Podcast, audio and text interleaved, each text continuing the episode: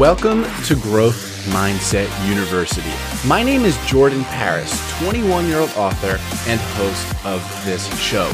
And with this show, you and I will embark on a journey to learn the things that we should have learned in school but did not, so that we may take control of our lives while fulfilling our vision of success.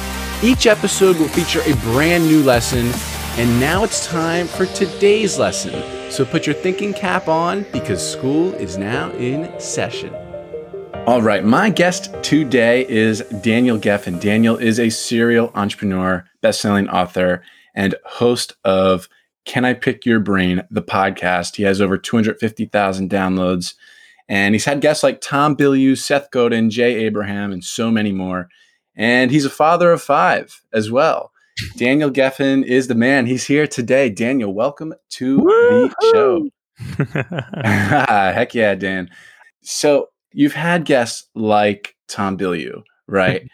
As I just mentioned. How do you go about building these relationships with these with these people and and getting them on your podcast? It's quite fascinating. Uh, the the real answer is slowly, a lot of patience. Um, I started my podcast three years ago, and when I first started it, I didn't know anybody. In fact, I didn't even have a Facebook account or an Instagram account.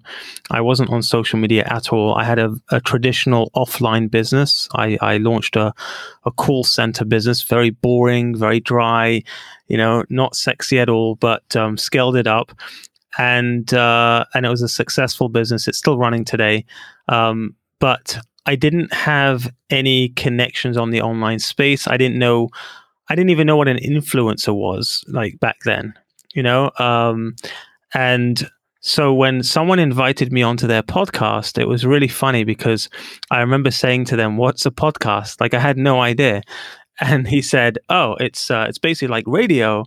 Um, but it's like what YouTube is to TV or Netflix is to TV. So I thought, wow, that's really cool. I've never been on on a radio before. I've never spoken to more than I don't know 30, 40 people in my life, right? Um, and so I thought it was really cool. And next thing I know, I've got my headset and I'm in my pajamas in my house in Israel, and I'm just sharing my story, you know. And I literally fell in love with the mic.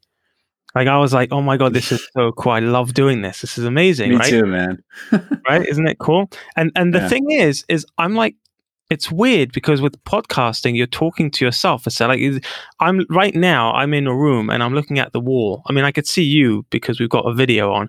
Most podcasts aren't video, so it's audio only. And so here's this guy who's hosting this show. I don't know where he was. He was somewhere on the other side of the world.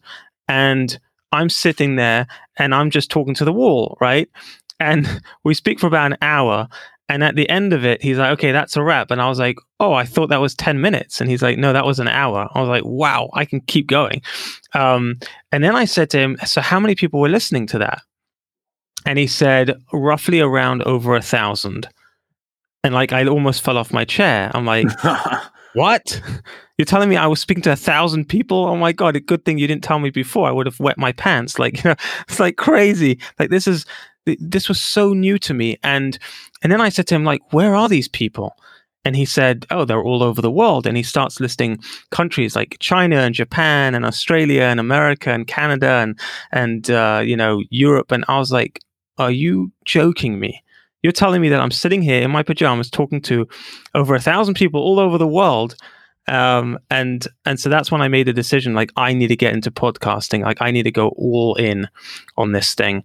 Um, so that's how I started. And then when I started my first when I started the show um, like I said I didn't know anyone so I just literally asked some friends to come on my show and I started just interviewing friends. It was like really weird because I didn't know what I was doing. I didn't know how what, what, kind of questions to ask them. I, I was just like having conversations like I would with a with a with a friend.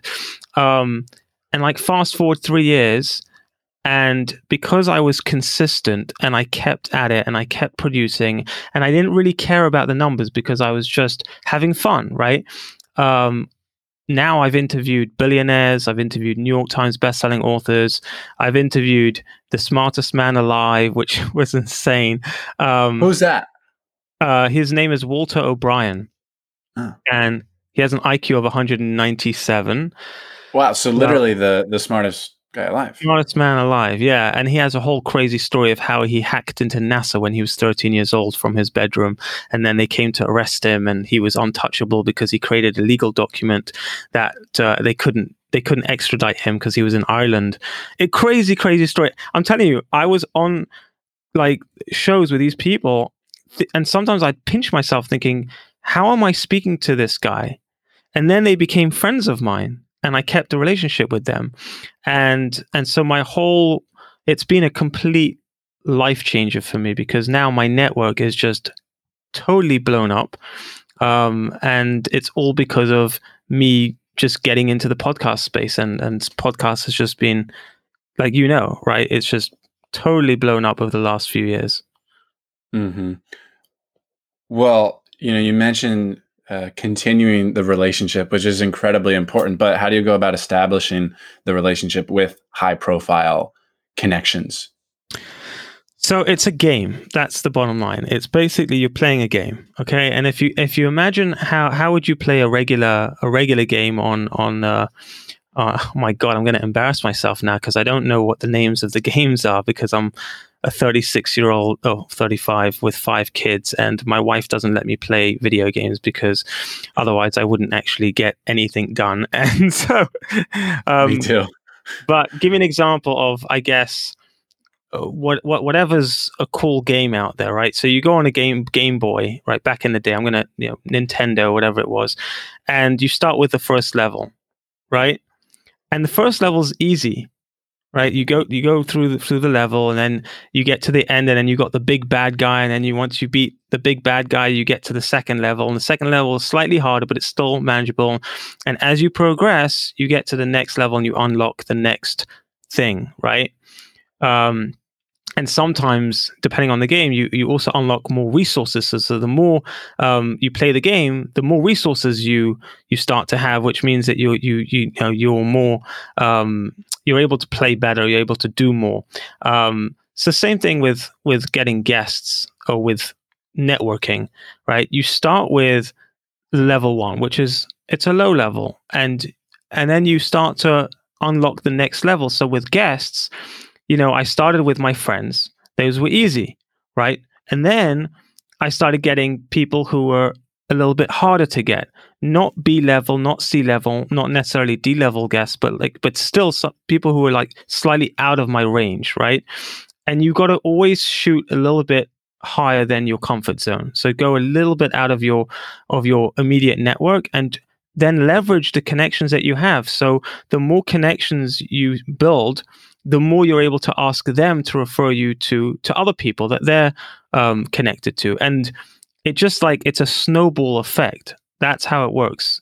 Because once you know one guy, you now unlock his whole network, right?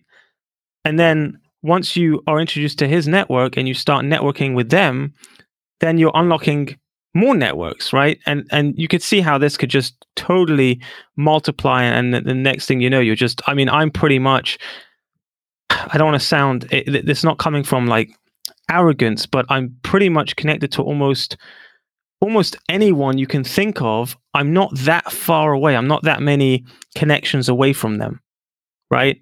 Mm-hmm. Um, it's the degrees of separation becomes much smaller and much less the more you uh, network with people. That's how it works. Yeah, I agree. I sort of operate that way as well.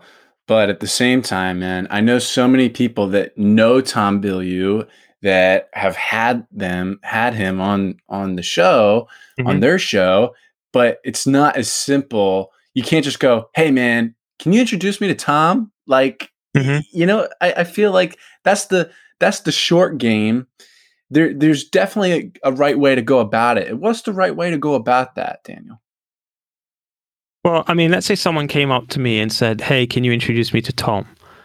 So here's the thing: I- I'm not just going to go and introduce anyone to Tom because, you know, I built that relationship with him, and just like I wouldn't want someone abusing his relationship or her relationship with me, I don't want to abuse my relationship with him, right? So there's certain, I guess, rules, right? There's certain rules that you have to play by just like in a, again like like in a video game you got to play by the rules right sometimes. Um, and so first the first thing i would do is i would make sure that they're giving value to him right? It's not a one way street. If you want to network with people the problem that i see all the time is is i have you know you have people who just want to take. They just want to, oh, introduce me to this person. Oh, can you do this for me? Hey, can you share my post? Hey, can you? And they're just taking, taking, taking, taking, but they're not giving value. And the key is to give value first. So if you want an introduction, first of all, you know, make it easy for me to make that introduction by giving value. What can you do for Tom? What is it that, you know, do, if you don't have a big network, so, for example, if you have a big network and if you've got a big audience, it's much easier because obviously then that's the value that you're bringing to the table, right? Hey, yeah. Tom, I've got this, you know, good friend of mine. He's got a massive uh, social network. He's got a big audience uh, listening to his show. He'd like to have you on the show. Boom, it's easy because you know there's value there. You're giving him exposure to all to all, to, to that whole network. But if you don't, so then you've got to think, okay, what else can I give? Then there's got to be something else that that you can give value um, it's too many people are trying to take the shortcuts and they don't work. It just doesn't work. People are looking for that that secret magic pill that it doesn't really exist. And even if you um, somehow manage to play the system, you're gonna burn bridges and you're gonna burn relationships. And the worst thing you can do is is uh, you know ruin your your your reputation because your reputation is everything. The reason why I'm able to make introductions like I do and get people booked on on big podcasts, which is what my company does essentially, is because of the relationships that I have and because I I really value those relationships and I'm very very careful with making sure that those relationships and my reputation doesn't get ruined. Yeah.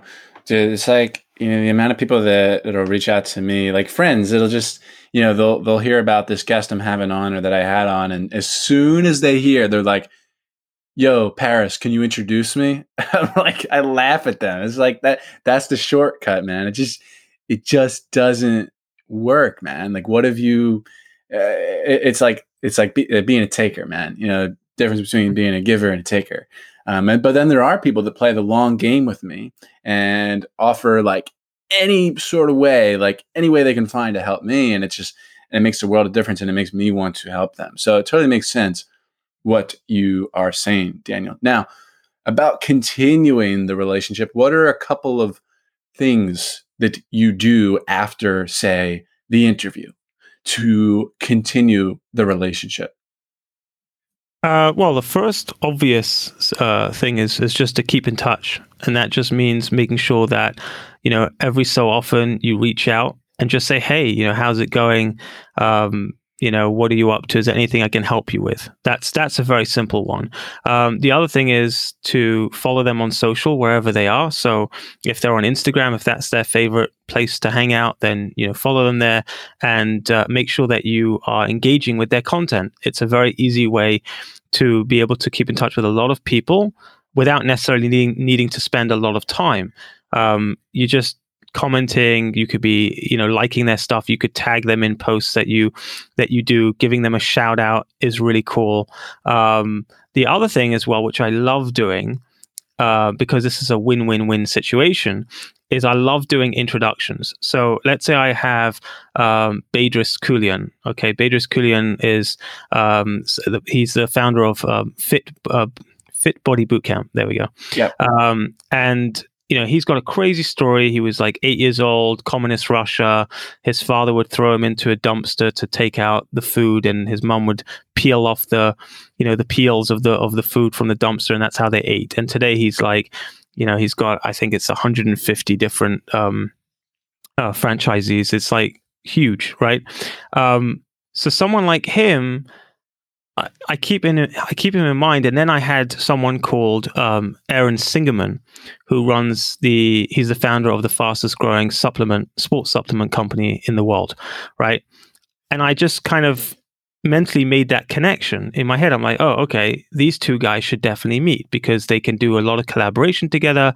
They have similar backgrounds. They both come from a really tough upbringing. They're both in the sports and health and fitness industry. They're both jacked up. They both look like Arnold Schwarzenegger, right? So I figured, great. And so I reach out to Aaron. I'm like, Aaron, you know, I, would love to introduce you to this guy called Bedros. And I gave him a little bit of details. And then I went to Bedros and I'm like, hey, Bedros, by the way, there's this guy called Aaron Singerman. Just had him on my show. Really great guy. You guys should definitely connect. Now, it takes me like literally 60 seconds to do an introduction like that. But now you've got these two guys who are huge in their industries and you've become the matchmaker. And so they're going to remember that, right? Because you've now made that huge connection for them it's really easy for you. It's a win-win-win situation. Everybody wins, and it's a great way for you to really build your network by by giving. Hmm. Hmm. I love it, Daniel. Thank you for that. I mean, that's gonna. I mean, me personally, that's going to help me a lot. Now, I want to go with a sharp pivot here. Why the heck do you live in Israel? What what brought you to there? Because you were born in. Were you born in England? Is that correct? The accent gives it away. Uh, born in England, um, got very tired of waking up to grey skies every single day and having cold winter weather for about 10 months of the year. Um, and ended up actually finding a girl from California, from LA, and I married, uh, we got married. Uh, it's a long story, but uh, basically, I, I flew to LA completely uh, blind. Like I had no idea. I didn't know anyone there. Never been to America before. Um, but I met Lauren in Israel. Funny enough, she was there on vacation. I went to Israel to study. Um, I was studying to become a rabbi, and um, wow, and then, yeah, right. And there's a lot of. I'm Jewish, by the way. I am Jewish. Oh, cool. Yeah, um, I, I, had a bar mitzvah and everything. Yeah, nice. Yeah. Very cool. You got a lot of money. I, from from that day, I did. Yeah. you know, it, it gave me a head start in life, man. It's been it was invaluable, like ridiculous. wow. One of one of one of our clients, a guy called Brian Burke, um, he for his bar mitzvah, he bought. Uh, he took all of his bar mitzvah money and he bought Apple stock, and it was two dollars, two dollars a share. Oh dude. Yeah. Uh, even if, even if I would have done that after my bar mitzvah, yep. that would have been invaluable. Yeah. Oh my gosh. Certain things that you just want to kick yourself hard. Um, but yeah, basically, I mean, he pretty much doesn't need to work a day in his life. Um, and he still has this uh, this online um, e-commerce platform called sellyourmac.com where basically you can sell uh, you can exchange your macs or sell sell any of your apple products dude, Brian, if you're listening to this, I'm giving you a, a, little shout out over here. But the point of the matter is, is that um, we're all jealous of him because of his bar mitzvah spending. Um, anyway, going back to, to what I was saying. So I ended up uh, flying to LA and then continued dating. Um, her name's Lauren, and now 12 years later, we're still married uh, with five kids. Oh, so what happened was we moved to LA. Um, cut a very long story short, um, I went from earning six figures to essentially 2008 wiping me out completely. Uh, burnt through all of our savings. Uh, we had our first child and we were evicted. And essentially, we were told to, you know, go on the streets and we had nowhere else to go. So we moved in with my in laws, which is really tough, as you can imagine, uh, for anyone listening who's married. Uh, living with your in laws is never a good idea. So um, we ended up moving back to London. Um, and I ended up working for my dad, who had a grocery store, and I hated every single minute of it. And I did that for a year. And then uh, after about a year, I went home and told my wife that if I had to serve eggs and milk to another person, I'm going to shoot someone. So I needed to do something else. Uh, and that's when my wife turned around to me and said, You know, I really believe in you and I think that you should start your own business. Uh, and so I took the plunge. I quit, told my dad, Thank you so much for you know the opportunities so far but i'm going to go alone i'm going to do my own thing and that's when i started the the call center business and uh, again it's a long story um, i wrote about it in my book but essentially scaled it up and then got to a point where I was um, I outsourced the everything in the business because I, I bottom line is I'm lazy, right? And so I hate doing things. And so because I'm lazy, I ended up just always delegating everything. So, you know, I didn't want to do the, you know, the chasing money like from the client. So I hired someone to just, you know, to chase the clients. I, I hired, a, outsourced a guy called Andy who still works for me today. This is eight years ago. Uh, and then, you know, I didn't want to do, you know, sales. So I outsourced that and I outsourced the client uh, relationships because I hated dealing with clients. And I outsourced hiring and firing staff. And then in, in, the end, I actually outsourced the entire business to one of my competitors. Um, the business still belongs to me. The clients belong to me. The brand is my brand, but they, I, they essentially became my back end, and so everything, uh, they took care of all the deliverables, and I was left at a point where I wasn't doing anything, and I didn't need to do anything because everything was being done. So I'm driving in, in England and it's raining as usual. And I thought to myself, why the heck am I living in a cold, rainy, you know, uh, town when I could live anywhere I want? And that's when I kind of drove home. And um, I, and at the time we had three children. I said, "Honey, uh, why don't we move to Israel?" And she's like, "Okay." you know, it's nice weather. You know, it's like it, literally, it's it's warm here you know, 10 months of the year.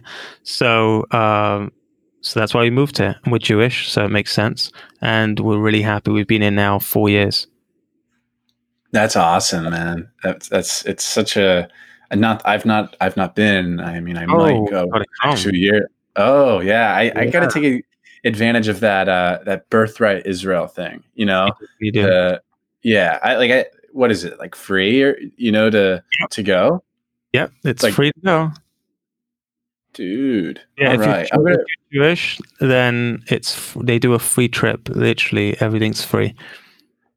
Yeah. Okay. I gotta. I, am hundred percent taking advantage of that uh, very soon, and I will. I'll, I'll, hit you up, Danny. It's a, it's very small, right? Like you know, and if I were to go anywhere in there, I mean, you'd be relatively close, right? Uh, you could drive from one side of Israel to the other in about six hours, five hours, six hours. Oh, okay.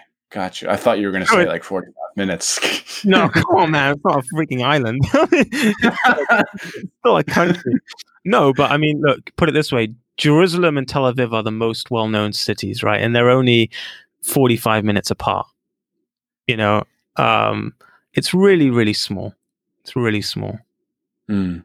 Yeah, I, I think I feel like, uh, if I'm not mistaken, I think it's the same size as New Jersey.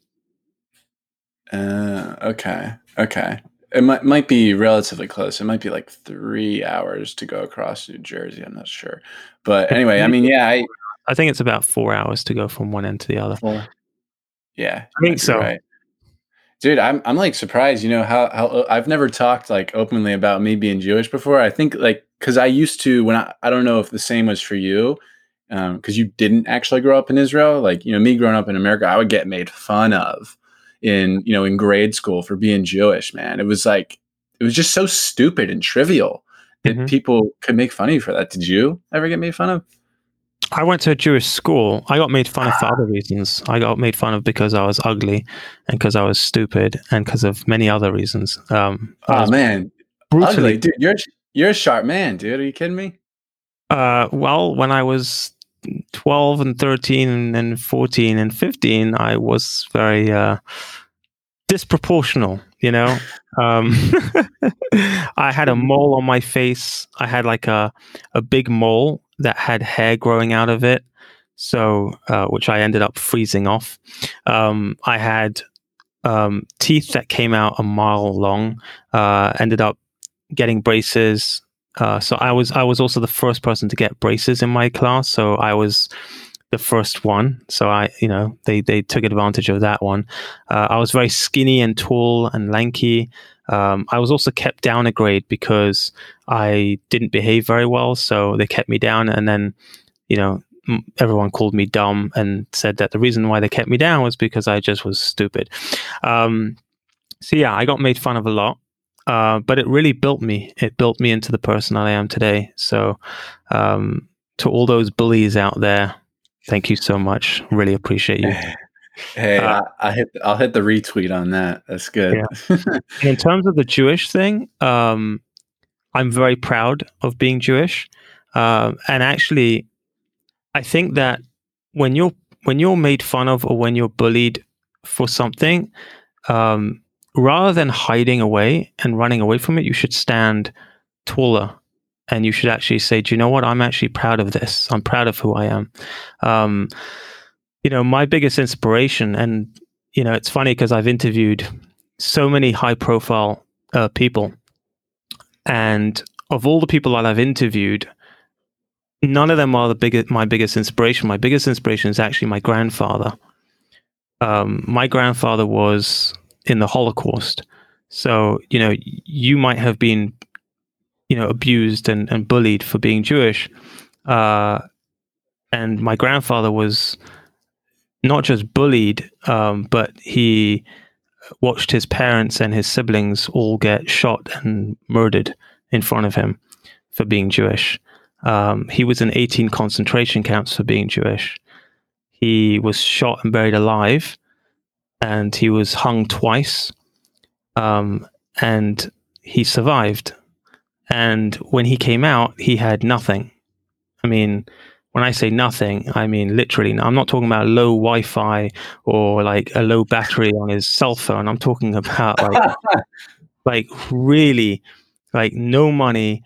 No, he didn't speak the language. He didn't have any family or friends or anything. Um, he rebuilt himself and ended up moving to Switzerland and got married and decided that he was going to build a family. Uh, he became a multimillionaire um, by doing. Uh, he was trading currencies, and he gave away most of his money to charity. He lived in the same small apartment his whole life, um, and he ended up buying a hotel just because he wanted to serve people. That's all he wanted to do. His whole life was serve people, and so he was always there, ready to greet you know his guests and with a huge smile. He always had a smile on his face. You would never know what he went through in his life. And you know he you would when i used to go visit him in his hotel he would um i'd say where's saba? We call him saba because that's what a grandfather is in hebrew I'm like where's saba They're like he's in the kitchen he was always in the kitchen cooking cutting the vegetables, making sure the food was all you know good for it.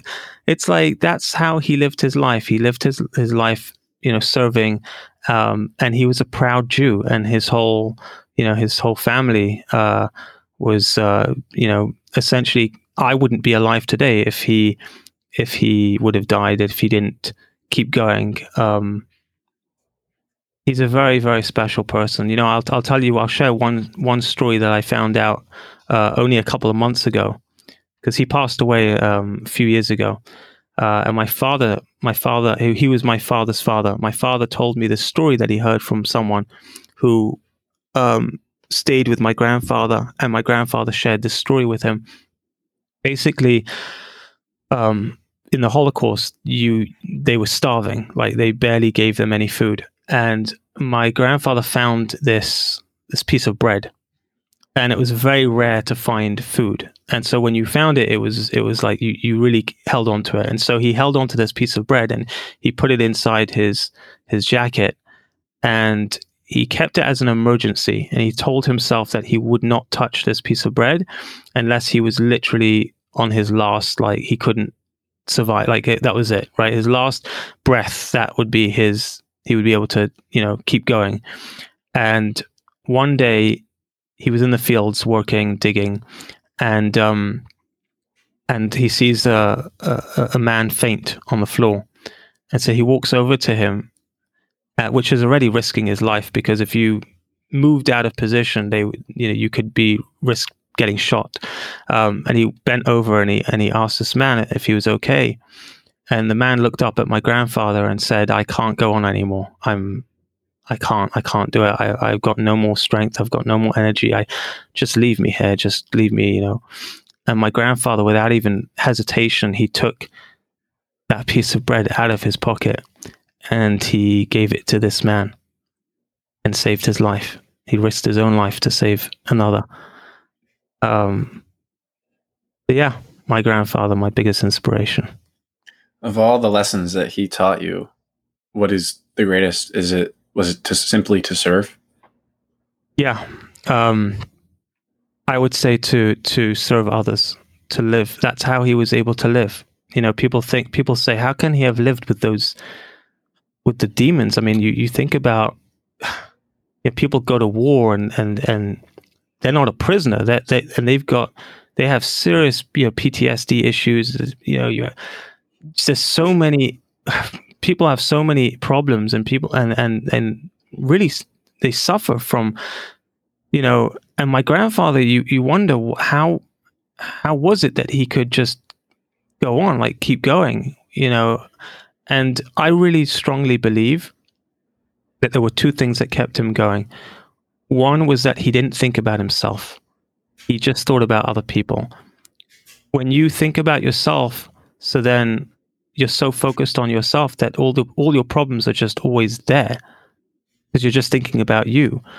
But when you when you focus on other people and you help other people, then your problems don't exist because you can't see them because you're not focused on them. You're you're looking outward. How can I help that person? And the other thing that I, I think really helped him was that he refused to give up on his faith and who he was as a person, as a Jew. And no matter what they did to him, they beat him, they starved him, they murdered his family, but they couldn't touch his faith. They couldn't touch that. That was untouchable. Mm. Isn't it interesting that some of the lessons that he taught you, you know, how can I be of service to others, kind of relates all the way back to, you know, translates to your philosophy on networking and how you communicate with people, Daniel, what we were talking about at the top of this interview, right? Yeah, well, I'm I'm way more selfish. I mean, I think about myself a lot.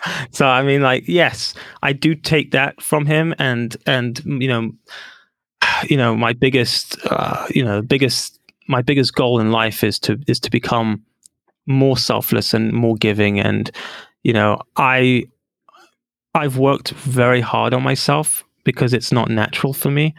Um, I've always been very selfish. I've always been very into me, me, me, I, I, I, you know, ego. Um, and, you know, thank, thank God I have, I have good friends that keep me in check. You know, when I get too, when I get too arrogant, they they knock me down. And especially my wife, she's very good at that. my wife makes sure that she uh, keeps me humble, um, and and also my children. You know, my children will find all my cracks and flaws, and they'll be like, "Oh, but Daddy, you you did this and you said that." And I'm like, "Oh, great, here we go." So, um, but yeah, totally, man. Next pivot, your book about self help addicts what who is a self-help addict? What is that?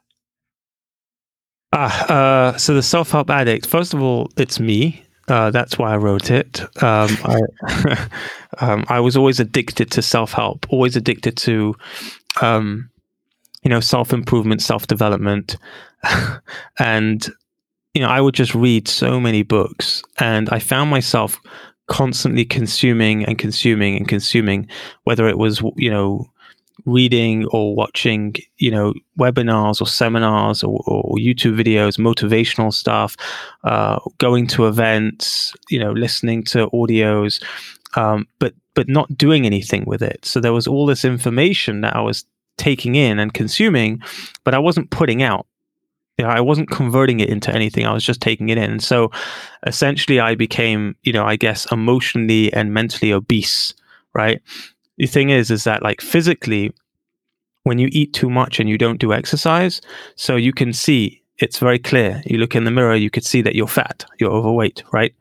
Um, but people who are emotionally obese or mentally obese, you don't see that.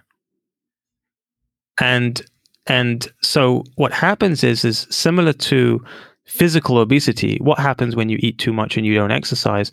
Your body slows down. You become heavy, you become slow, you become tired. You know, everything's a struggle. Mental obesity and emotional obesity is very much the same.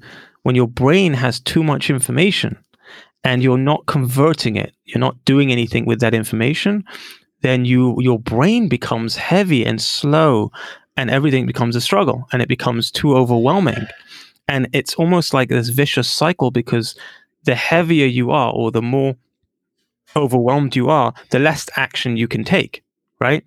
It's like uh, someone who's physically obese, it's this vicious cycle where they need to go for a run, but they're so overweight that they can't run, right? That's what self help addiction looks like. So it's like information overload. Information and, overload. Yeah. Yeah. Would you, you know, I read every day and I listen to podcasts every day. Yeah. But I think it's wrong abundantly, with that. yeah, yeah. But I, th- I think it's abundantly clear that I take action. Absolutely. And, right. Like, so, so you're not, uh, you're not necessarily advocating like, you know, be ignorant, right? Well, that would be like saying don't eat. Oh, true. you have to eat. Uh, we, we we die if we don't eat, right? If you if you don't learn, you die, right? Not physically, but you but you die mentally, right? If you don't, if you're not sharpening your brain, if you're not taking information in, if you're not learning, you are you're you're you're gonna you, you're gonna basically have no information, and you're you know, um, you have to eat, you have to consume, you have to take in, but it's when you just don't convert it when you don't do anything with it, that's the issue. Of course, I read every day. Uh, you, you, you probably see me posting about the latest book. I, I read a book a week. Okay. And, but the difference is, is when I read now, I don't just read and then go to the next book. I read and I take notes and then I take actions on those notes. And sometimes here's what I'll do as well is I won't wait till I get to the end of the book or even the end of the chapter. If I feel like I want to take action on something or there's something that I should do about this, I will stop, I will bookmark the page, and then I will go and do something about it. If I'm listening to a podcast and I think, oh my God, I got such a great idea, pause the podcast and then go take some action. You're watching a YouTube video and it's really motivational. Don't wait till the end of it. Stop right there and then go and do something because what I found Paris is that when we are in heat, we're more likely to go and take action. But when we cool off, then we don't take action. So, as an example, um, I remember when I was watching a movie uh, about a father and son. It was very emotional. And the whole movie was basically about the father and son having this, you know, bad relationship, and and the father wanted to win back his son, right? And by the end of the movie he he ends up winning him back and they basically they embrace and i just break down crying. Yeah because it's emotional and the music's playing and the whole story and you and i had a really rough relationship with my father growing up. You know he was uh, emotionally uh, i say numb right? He didn't know how to how to really give love because his father was a holocaust survivor and so his father didn't know how to give love and so my father was just he it's not that he didn't want to, but he just didn't know how. And in that moment, I felt like I really should call my father. I should call him. I should tell him I love him. I should just speak to him. Uh, but I didn't. Instead, I I just kind of let the music play and then let the credits roll and then the movie finished and the next thing I know, uh, you know, I'm scrolling my Facebook feed and I'm distracted, and then I've cooled off, and the next day, I don't have that burning desire anymore. In contrast, a couple of months later, I was at a workshop. It was a relationship workshop, and the person giving the workshop was was specifically talking about fathers and sons because he had a, a, this whole thing with his father. And again, um, I'm in the workshop and I start crying and I start thinking, I've got to call my father. So I left the workshop. I pick up my phone and I took action in the heat of the moment. And I called up my dad and I and I basically I said to him, I know that you that you tried to have a relationship with me and I understand that that you found it very difficult. And I want you to know that I wouldn't trade you for anyone else. And I want you to know that I love you and and that it would mean the world to me if you were to just call me one time just to say that you loved me for no nothing else. And he turned around to me and he said to me, "No, I can't do that. Like I just I just don't know how to do that." And I said to him, "I believe in you." And that was it and we hung up. And you know, a couple of days later I'm playing tennis and my phone rings. I remember it was a Friday afternoon and I see it's my dad, and I got a shock because my dad only calls me if there's like an emergency, like someone died or something really bad has happened. That's the only time he'll call me. And so I was freaking out. Oh my God. And I quickly grab the phone, I pick it up, and he says, I love you. And I almost like, like, I just, well, I basically broke down. But the point is, is that since then, that opened up the door, and we've been communicating and we we have a relationship but that only happened because I took action in the heat of the moment. I didn't let the time pass. I didn't wait. You've got to take action when you're in the heat of the moment. That's the key. Mm-hmm. Yeah, I find that everything in in my life as well has every, all the good things have come from deciding without hesitation. Because the more time I have to think about it. And a lot of people, more time I have to think about it, the more likely I am to overthink it and blow it, man. You know, yeah. so I relate to that. Now, Daniel, the last thing that I want to talk about is you have a lot of clients, and I want to sort of sort of get at um, how you convert these clients, how, how to convert these people into paying clients. You have this uh, you have a business where you get people booked on podcasts, like really, you know, you have some high profile clients, some really incredible clients, and you have a lot of them. Uh, I'm just wondering as to your acquisition and your processes there, if you're open to talking about that. Sure. I'm an open book. You can ask me whatever you want. Um, uh, the truth is, I, I really like to keep things super simple because the more you overcomplicate things, the more more things can go wrong. Um, for me, it really comes down to um, becoming an authority in your space. So you you want to choose your space, whatever it is, whatever your thing is. For me, it's it's podcast booking, right? It's getting people booked on high quality podcasts. And you want to position yourself as the number one authority. And the way to do that is to really be getting yourself out there, like just getting yourself out there and talking about that specific topic. Um, and it takes time. Again, you have to build up the reputation. It's all about building reputation. And it's also about being laser focused, like really focused. One of my biggest um, things that I struggled with was I was always all over the place. I've always been very tempted to just jump on the next thing. Like a friend of mine says, "Oh, I've got this really good idea," and I'm like, "Wow, let's do that." And then like someone's like, "Hey, can you know, I've got this great idea and let's do that. Oh, yeah, let's do that. Or I'll wake up in the morning and I'll have three different ideas for different businesses and I'll be like, oh, let me do this, let me do that. And when when I started just being laser focused on one thing and being really good at that, that was a total game changer for me.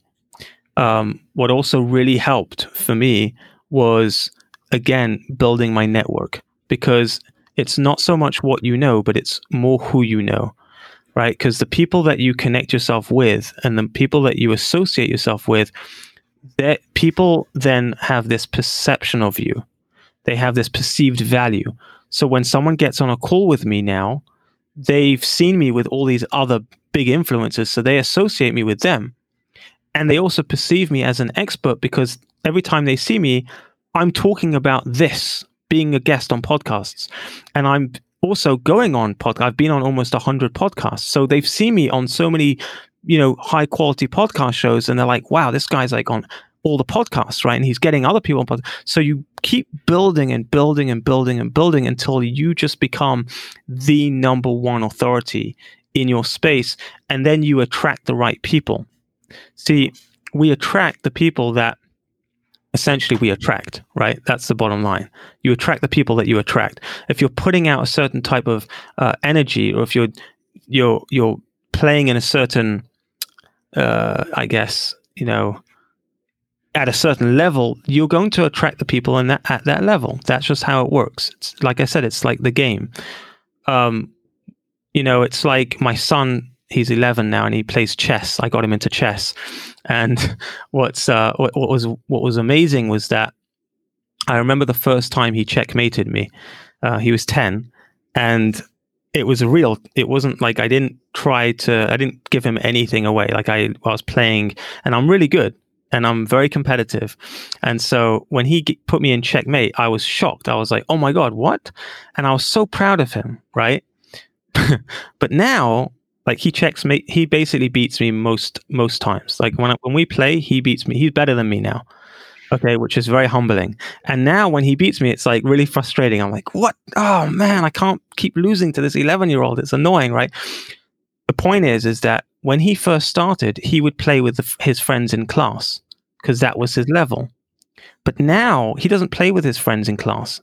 When he plays chess, it's boring for him to play with his friends. So he plays now online and he plays people who are ranked his level. So the higher, the more you start playing the game and you unlock the next level and you get to the next level, next level, you will start playing with those those players, people who are ranked, you know, close to you. And sometimes you could play with people higher, but they're may they they're they're going to be maybe one level two level above you. You, it's very hard to to find someone who's going to want to play with you when they're 10 levels above you because that's just how the game is played like just like i'm not going to play someone who's an amateur in chess who it's going to be really easy for me to be because it's just it's not going to be interesting right and also in the real world, right, of business, if you can't give me the value that I can give you, it's not fair. Right? And people might say, "Oh, but that's really, you know, no, it's it's it's the way it is. Like you've got to be able to give before you receive. That's just I've worked uh, for the last three years building my network. I've spent a lot of time and energy building what I've built. And if you're just starting out and you want to expect to get from me without you having built anything and uh, of value to be able to offer me, then that's just not fair. It's a one way street. So just play the game, build yourself up, become a number one authority in your space, and you'll see that you're going to attract the right people, and they're going to they're going to pay you for it, right? I charge a premium. I'm I'm the most expensive podcast booking agency in the world for a reason, uh, because I've good. You're either the best or the cheapest, man. Right, absolutely. Yeah, you you either have to be the most expensive or the cheapest. If you're in the middle, it's it's a really not it's not a great place to be because that's where most people are. Yeah, I agree, man. Makes a lot of sense. I use the same philosophy in my own business as well. So, Daniel, people can find you on LinkedIn, Daniel Gefen on LinkedIn people can go to your website, danielgefen.com, and your book is on Amazon. It's called The Self. It's called The Self Help Addict, right? The Self Help Addict. Yeah, and Daniel Gefen, by the way, is with one F. A lot of people think it's with two, but it's with one F. Um, yeah, and Gefen Media Group is the name of the the company. Um, and uh, they can also check out my podcast. It's called "Can I Pick Your Brain?" On they can go on iTunes or wherever they're listening to this. They can subscribe to Can I Pick Your Brain? Awesome. I will have that in the description of the episode and in of course in the show notes. Now, Daniel, I have to acknowledge you for two things. Number one, you're a great storyteller, and I always appreciate someone who's a great storyteller. I thoroughly enjoyed our conversation because you're a great storyteller. And number two, I need to acknowledge you for being a man of action because, as we know, the goddess of good luck favors men of action, and that's you. So I want to acknowledge and thank you for that, Daniel Gefen. Thank you very much, Paris. Appreciate that. um, so my my final question for you is hmm? uh, if you could teach a course at a university, a course of your creation or otherwise. Hold on one second, Jordan. I just, I just realized I keep calling you Paris, but that's your last name. yeah, you know what? I kind of I noticed you said it earlier, but. I think you started saying it because I called I called myself Paris. I was like, you called yourself Paris. I said I, I said no. I only said it because that's what like that that's what people at college sometimes will call I me. figured that, right? And I'm thinking, but it's just funny that I'm calling you Paris. Your name's Jordan. Um, anyway. Yeah, I, I, was using it with the uh, with the networking example. Like Paris, can you introduce? I said that, and I was, yeah, and then you said, right. I can't, I can't blame him on that. But yeah, yeah. My my final question: If you could teach a course at a university, a course of your creation or otherwise, what would that course be? Um, I guess it would be how to get booked on podcasts. Um, because right now podcasting is the number one way to really build um, your authority status, and that's what I'm all about. I'm all about building authority uh, and getting massive attention. And right now, the the best place to get massive attention is on podcasts. Um, so actually, I haven't done a course yet on it. Like I haven't created a course, but what I have done is I have created uh, a little guide. So actually, your audience can can grab that. Uh, they can go to podcastguestsuccess.com. That's podcastguestsuccess.com, and they can get the gu- the guide for free over there. Awesome. That will be in the show notes as well. Now, Daniel Gefen, you're the man. Thank you. And thank you, everybody, for listening. This has been your host, Jordan Paris.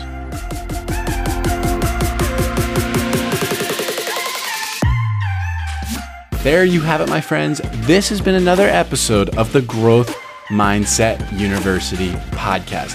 Now, if you enjoyed this one today, I would really appreciate it if you could leave us a quick five star rating in iTunes. All you have to do is grab your iPhone or iPad, open up the Apple Podcast app, hit the search tab, search the show, Growth Mindset University, or just search my name, Jordan Paris tap the show, scroll all the way to the bottom, and then just hit that fifth star.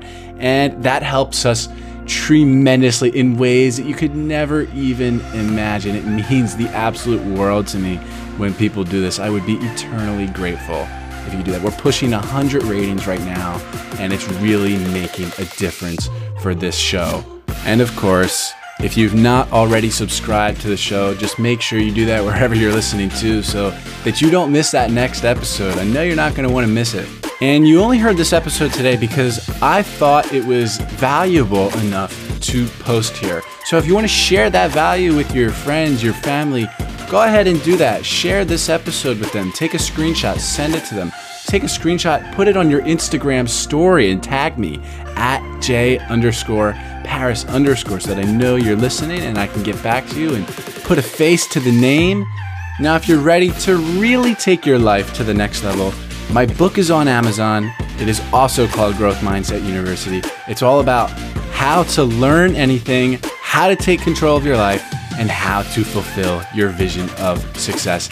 And you're not just supporting me and this channel by getting this book, but you're also getting this awesome book that's going to lay out the rules and principles to design your life full of joy and fulfillment.